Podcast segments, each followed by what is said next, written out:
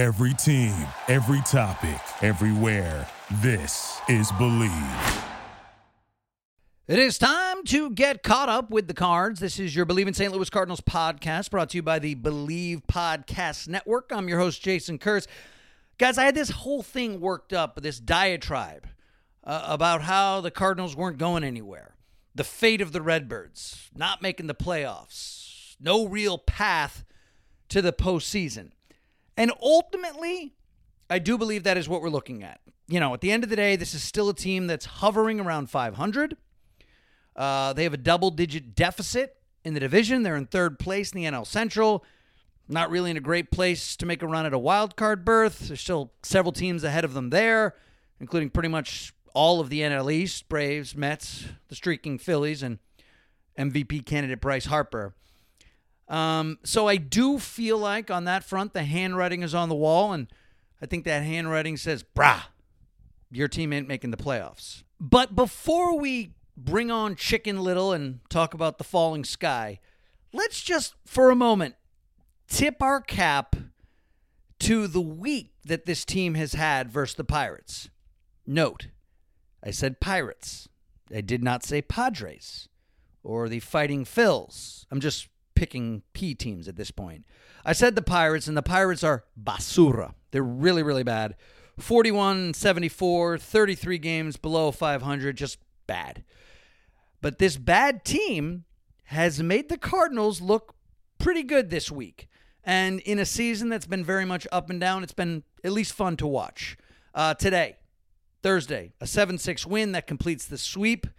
Key in the effort, Lars Nootbaar with a pinch hit home run, his first of his career. That is a heck of a name, Lars Nootbaar. It's like Halloween candy. You see the kids are sort of on the front stoop sifting through the bag. They find a Mr. Goodbar, hard pass. A Hershey bar, harder pass. But when you come across a Lars Nootbaar, everybody wants one of those. Uh, so, first of his career, a pinch hit, tied the game at the time. Number 68 is his jersey. He's going to need a new uni next year, uh, looking like a defensive lineman out there with number 68. But his home run was key. Paul DeJong had one as well. Seven strong innings from the bullpen. Uh, starter Wade LeBlanc got hurt. Dylan Carlson also got hurt. So, two negatives from the victory. 7 6 was your score. The bullpen, like we said, was great. They had to hang on in the ninth. Earlier in the week, though, for the start of the series, the Cardinals won the arms race, and they did so going away. Let's go to Tuesday.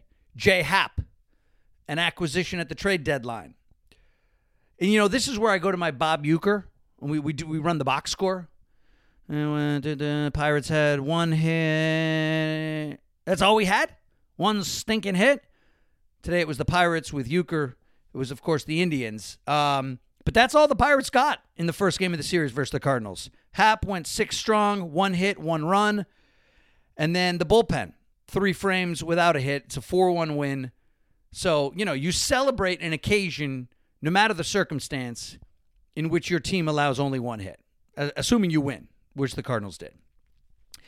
Wednesday night, Adam Wainwright. I'm going to apologize right here and right now to Scott from Philly and to my father from New Jersey, now lives in Massachusetts. Because this is going to be your Adam Wainwright love affair portion of the program. Where do we start? It's just vintage Wayno. Nine innings pitch, complete game win, scattered two hits. And just, just as a footnote, when you only allow a small number of hits, that's what you do. You scatter them. You scatter them around. So he scattered his two hits. You have to say it that way. Wayno scatters two hits, um, that was his 27th career complete game. That's the most among active pitchers. He's third of the season and his 11th career shutout, but his first one in nearly five years since 2016. Remember, this is a guy that turns 40 in two weeks. I'm a man. I'm 40. Adam Wainwright is Mike Gundy this week. Um, Wayno has routinely contemplated retiring. He's pitching for a team that, for all intents and purposes, is going nowhere, but he just goes out there and grinds. He's not overpowering, not blowing dudes away. He's a pitcher, he's no longer a thrower. He's crafty. He's cerebral. He's working with Yadi back there. Yadi mentioned just so efficient. And apparently, this outing that he had on Wednesday, it has a name. I was not aware of this. It's called a Maddux. It's it's a thing. It's named obviously after legendary pitcher Greg Maddux, who played mostly with the Braves, also with the Cubs a little bit. He's the brother of the current Cardinals pitching coach Mike Maddux. But a Maddux is defined as a start in which a pitcher tosses a complete game shutout on fewer than 100 pitches, which is what Wayno did on Wednesday. He threw 88. Now, since 1988, that was a big year, the first year accurate pitch count data is available. Maddux, you will not be surprised, first in the majors with 13 such starts during the regular season. Nobody else has thrown more than seven. That was what Maddux was all about. And on Wednesday, that was what Wayno was all about. A couple other nuggets on this Maddux term, which again, new to me, but I love it. This was the first Maddux by a Cardinal since Chris Carpenter did it September of 2011. 97 pitches for him in that one. This was the second fewest pitches by a card starter in a nine inning shutout, again, since pitch tracking began in 1988. And at nearly 40, Wayno is the second oldest pitcher to throw a Maddux since 88. Uh, if you think about it, you might get the guy that was actually older when he did it. It was Jamie Moyer, who pitched until he was about 100. And remember, with Wayno, we think of him as the ultimate Cardinal, has been with the club since 05. But Adam Wainwright is a Georgia kid, originally drafted by the Braves in 2000. He was a first round pick, 29th overall. Here's Wainwright talking about Maddux. I had a lot of clippings of what his mindset was and his mentality and what made him execute pitches on my wall when I was a kid, Wainwright said. So, Maddux, a Brave, Wainwright, originally a Brave, and on Wednesday, Wainwright probably made Maddux really proud with the effort he put forth. Here's one more thing. I, I found this funny. Maddux, when they were with the Braves together with Wainwright in the early 2000s, Maddux always wanted to talk to Wainwright about pitching, but he wanted to do it at 6 a.m. on the leg extension machine in the gym at the Braves complex. And Wainwright wouldn't do it. He said, quote, I thought that was too early in the morning. It's one of my biggest regrets ever. Biggest takeaway here? Biggest takeaway? Well, two takeaways. Number one, when Greg Maddux wants to talk pitching, you do it any place, anytime. You sit down with Greg Maddux. But the other takeaway, way back in the early 2000s, Wayno apparently skipped leg day. You can't skip leg day. Everybody knows that. Um, but forget legs. Hats off to Wayno. 11 and 6 on the year. Can he get to 15 wins? Maybe. If he stays healthy, there's about 40 plus games to go. He's also had a bunch of tough luck, no decisions. Uh, he's pitched in 23 games this year. The ERA three and a quarter. Struck out 127 dudes again. Nearly 40 years old. Um, and of all the problems the Cardinals have had this year, well, let's put it this way. St. Louis has had 99 problems. Adam Wainwright has not been one. You think Wayno likes that Jay Z reference?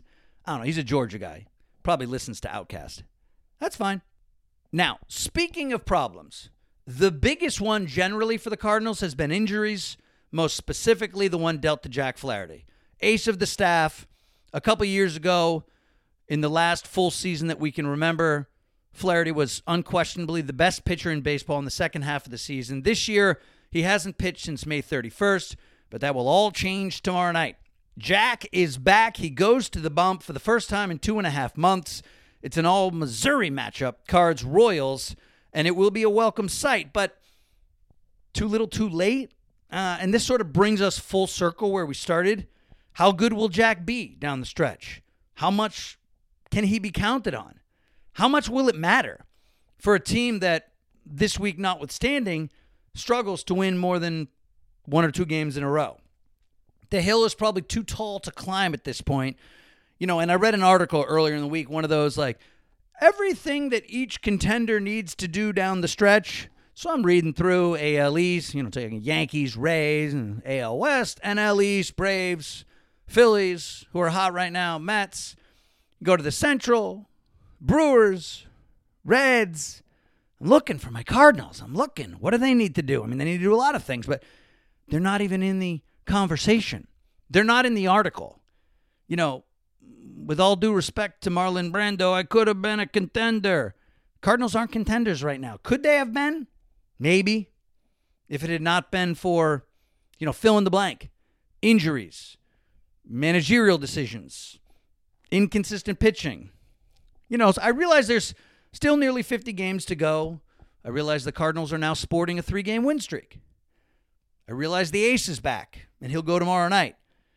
I'm just not sure, though, that this is a squad that's ready to make one of those historic late summer runs like they did in 2011. Here's a little fun flashback August 3rd, 2011. Real ones will remember this. The Cardinals had won 17 road games in a row, particularly the final game of each road series. And with those wins came the introduction of the clubhouse chant. You guys remember this? Happy flight. Happy flight.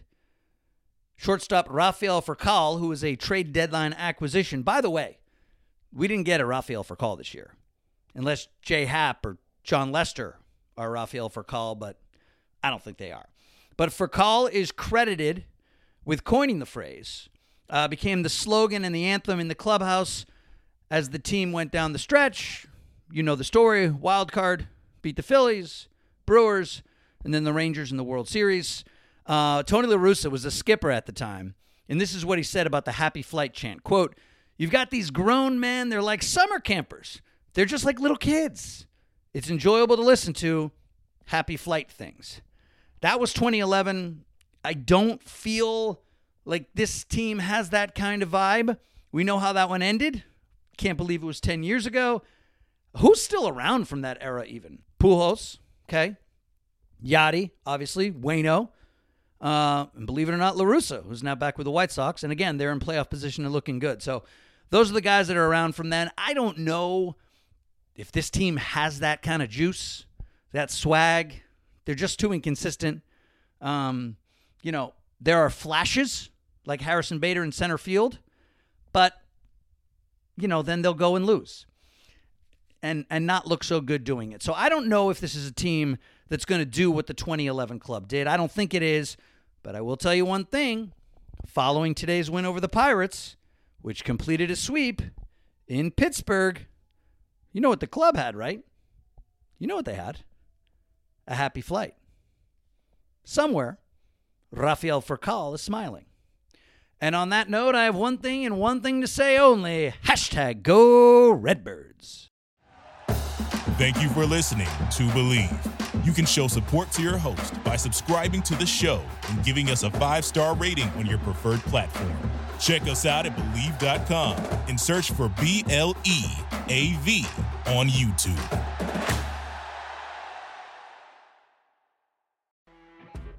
You know, when you're listening to a true crime story that has an unbelievable plot twist that makes you stop in your tracks?